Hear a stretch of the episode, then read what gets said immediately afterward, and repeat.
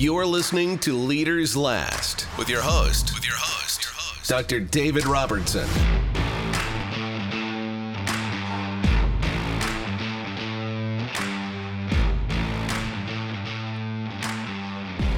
All right, welcome back to another edition of Leaders Last. I'm your host, Dr. David Robertson. Thank you so much for being a part of the program. Today, we're going to discuss the problems surrounding being too smart to get hired. That sounds weird, but it's actually a fairly common problem. Now, the inspiration for this podcast came from an odd post that I saw this week.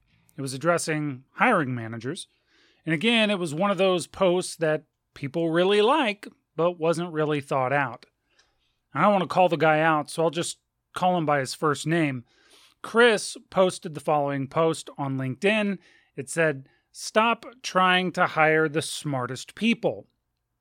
Yeah, said hire the people that get ish done, avoid drama, trust each other, laugh together, communicate well, want to learn and grow, and work as a team. Now, some of these are good. But to begin with, I mean, that just seems like a really bad idea. But more than that, it's really just idealized and not really thought out. I mean, sure, it may sound nice, but like I said, it's actually a really bad idea. But more to the point, there are a few problems with that advice. First, you can't hire for trust. After all, trust is built, and it would be pretty hard to build trust during a single interview, let alone based on a resume. And let's say that you put trustworthy on your resume. Wouldn't that raise a red flag or two? After all, what happened that compelled you to put it on there in the first place? Moreover, it's hard to build trust with a team that you're not currently on. So someone has to get hired first. I guess I'm not entirely sure how someone can hire for trust, well, unless it was a internal hire. But that's that's not what the post was alluding to. Second, and very much similar to the previous point, you can't laugh with a team that you're not a part of. How exactly is someone going to hire someone that they can laugh together with when they've never had the opportunity to laugh together with them? Are they going to go out for drinks before the interview? And what if the candidate sits there and tries to make the hiring manager laugh? Is that professional? How will that be perceived? Moreover, the hiring manager isn't going to be the one laughing with that person anyway, unless they're hiring in the HR department. So, why is it important that the hiring manager hire someone that they can laugh with? That doesn't make any sense to me. And third, and arguably the most critical of the whole thing, organizations typically don't try to hire the smartest people in the first place. Instead, most try to hire compliant people. And that's the big point that we're going to discuss here today. And I'll get to that in a second. But again, here's another post with hundreds of likes and comments talking about it's 100% awesome. Well, it's not at all, really. So let's hit the bigger point. Yeah, hiring compliant people. That sucks.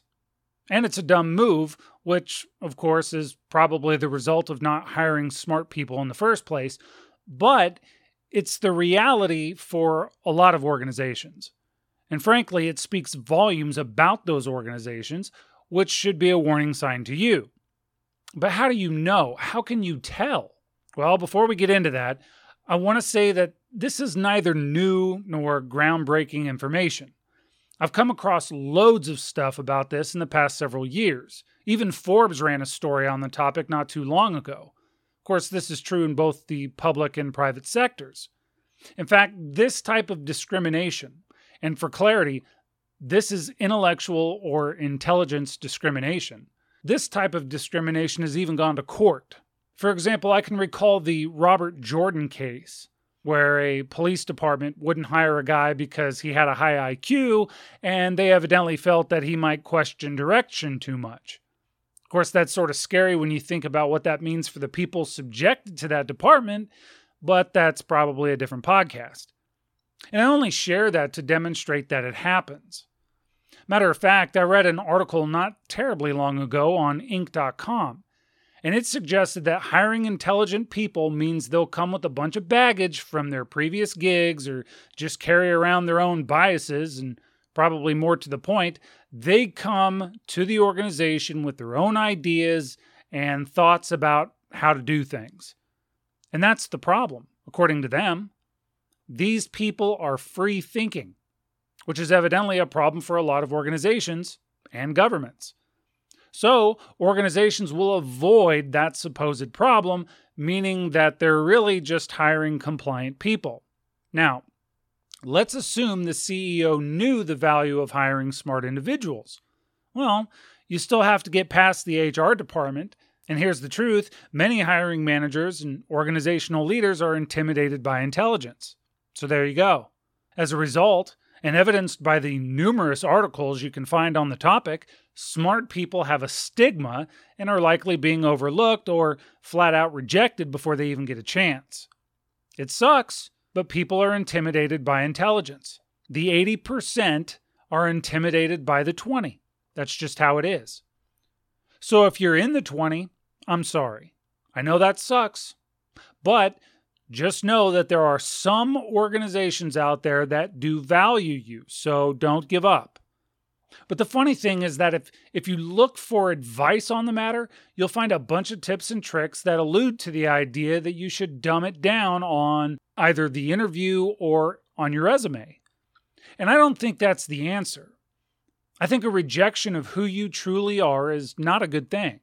And I'm not sure you'd want to work for an organization that's going to discriminate against who and what you are. And I get it, you need to eat, but still. Plus, I think it's a bit of an integrity issue. It's true though, and it really it's sort of weird when you think about it. When I didn't have a degree, I could walk into a business, fill out an application and have a job within a day or so. And when I got my bachelor's degree, it was a similar situation, but it would take a few weeks. Well, when I got my graduate degrees, my ability to get a job fell through the floor. And calls were practically non existent when I put my GPA on my resume. So, what can be done? Well, there are a few things you can do. And actually, before I share this, let's pay homage to the desire to dumb down your resume. I understand that. I've seen people ask, should I put my degree on my resume? Well, yeah, I think you should. I mean, why deny yourself the opportunity to shine? And like I said, if someone doesn't value you for you, why would you want to help them become more successful and really just encourage them to be that way to others? If they're going to discriminate over intelligence, I mean, you have to assume that they're really going to be willing to discriminate over other things. And more than that, if you omit your degrees and then they find out about it later, which they likely will, well, they might see that as unethical, and that could be grounds for termination. So, no, don't do that. Urubu, right? You are you. Instead, you have to be a little bit more strategic on how you put things, how you write it down. And really, you kind of have to demonstrate why they can't operate without you. Well, the first thing you have to do is tailor your resume to the job you're trying to land. Yes, this is laborious and nonsensical, but you have to think about most of the people who are going to review your resume. If they could understand the concept or value of transferable skills, or if they could understand the value of intelligence, then hundreds of articles wouldn't be written on the topic and we probably wouldn't be having this conversation. So, you need to tailor your resume to highlight the specific skills associated with the job you seek. And just FYI, you're going to fail a few times. So, don't take it personal because the problem probably isn't with you. You're likely taking a multifaceted concept with loads of context and trying to explain it simply. Well, that can be difficult, so give yourself some grace. But, for example, and this is the same regardless of the job or circumstance, but let's say that you're currently a customer service representative. And let's say that you're interested in a quality assurance job that you found on a job board. Well, the first thing you have to do is assess what skills are associated with the quality assurance position. Don't start with where you're at, start with the vision. In other words, start with the skills associated with the job you want. Write those down. So, in this example, Quality assurance likely requires attention to detail, uh, analytical skills, communication skills, probably some technical knowledge, problem solving abilities, process improvement skills, adaptability, time leadership, teamwork, and probably some industry knowledge. But once you've identified those skills, you have to assess where you're at. But here's the deal your customer service position likely doesn't generally reflect the skills that you need. But that doesn't mean that they're not there. And it also doesn't mean that you don't have transferable skills to offer.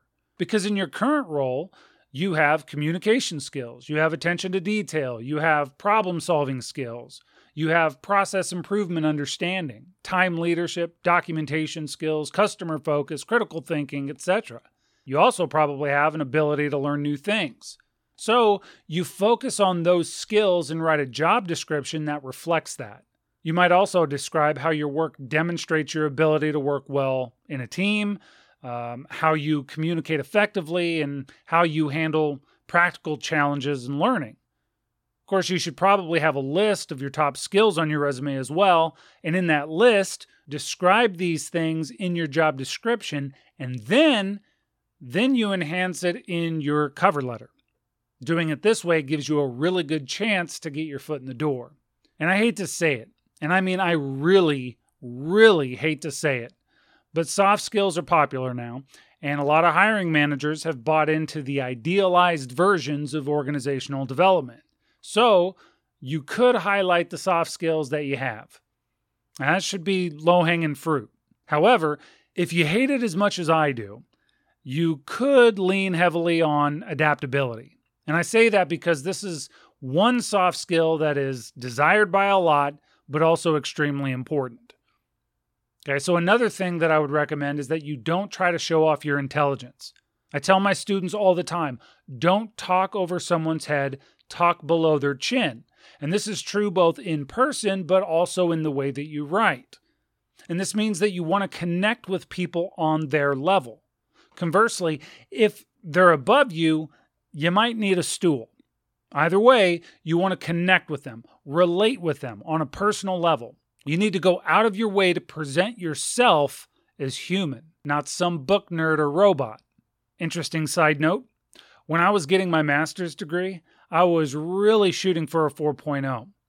And I had this professor, Professor Taylor, who just wouldn't give me an A. Although, I, let's be honest, I, I definitely earned one.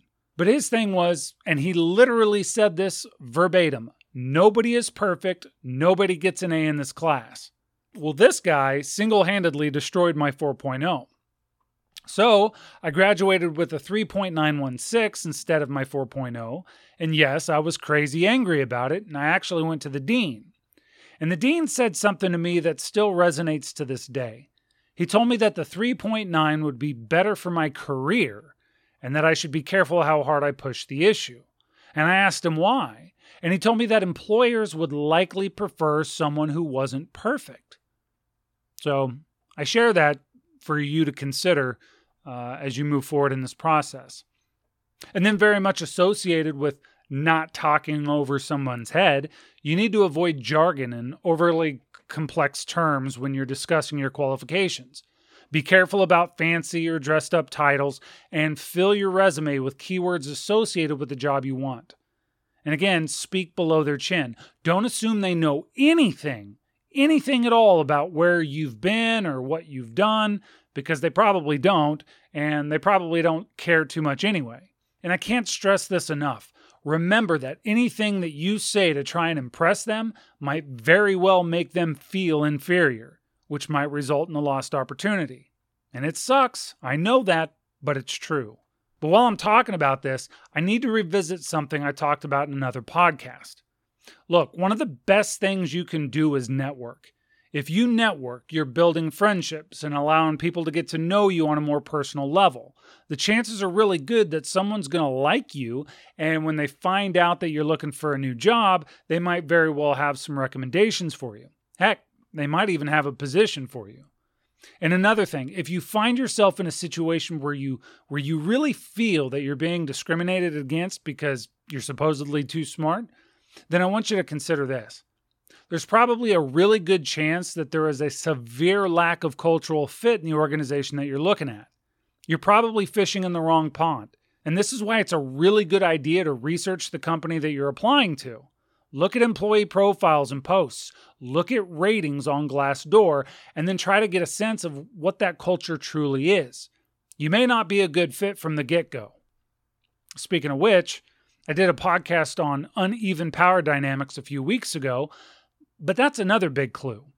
If you find that the organization is playing games about pay during the application process, it also means that the organization is likely filled with people willing to play those games. To me, that's a red flag regarding the uneven power dynamics of the organization. In other words, it means that the organization values subservient and compliant workers, not intelligence. That's probably one to avoid. And I know it sucks, but that's how it is. Now, let me address leaders and hiring managers for a second. If you're the leader of an organization or the hiring manager and you're not intimidated by intelligence, which you shouldn't be, then first, well done. Thank you. You are valued, and there are a lot of people who are looking for you. However, if you are intimidated by intelligence and you've bought into the idea that it results in problems, then you might want to reconsider. Sure, you want your hires to be personable, effective communicators, and whatever. But I want you to understand that hiring for compliance is not going to result in organizational growth. You're not going to get the best ideas. You're not going to find true innovation. You'll likely only receive sugar coated information, and you'll be rooted in the status quo. And this may not wreck your organization today, but it's a recipe for disaster when faced with dramatic market shifts, which we're currently walking into. And by the way, if you want to have a conversation about this, I'm always willing to have that conversation. Just something to think about. All right, friends, thank you so much for being a part of the program. Be sure to hit that like, share, and subscribe button. I would appreciate that. That does it for this one. Until next time, take care.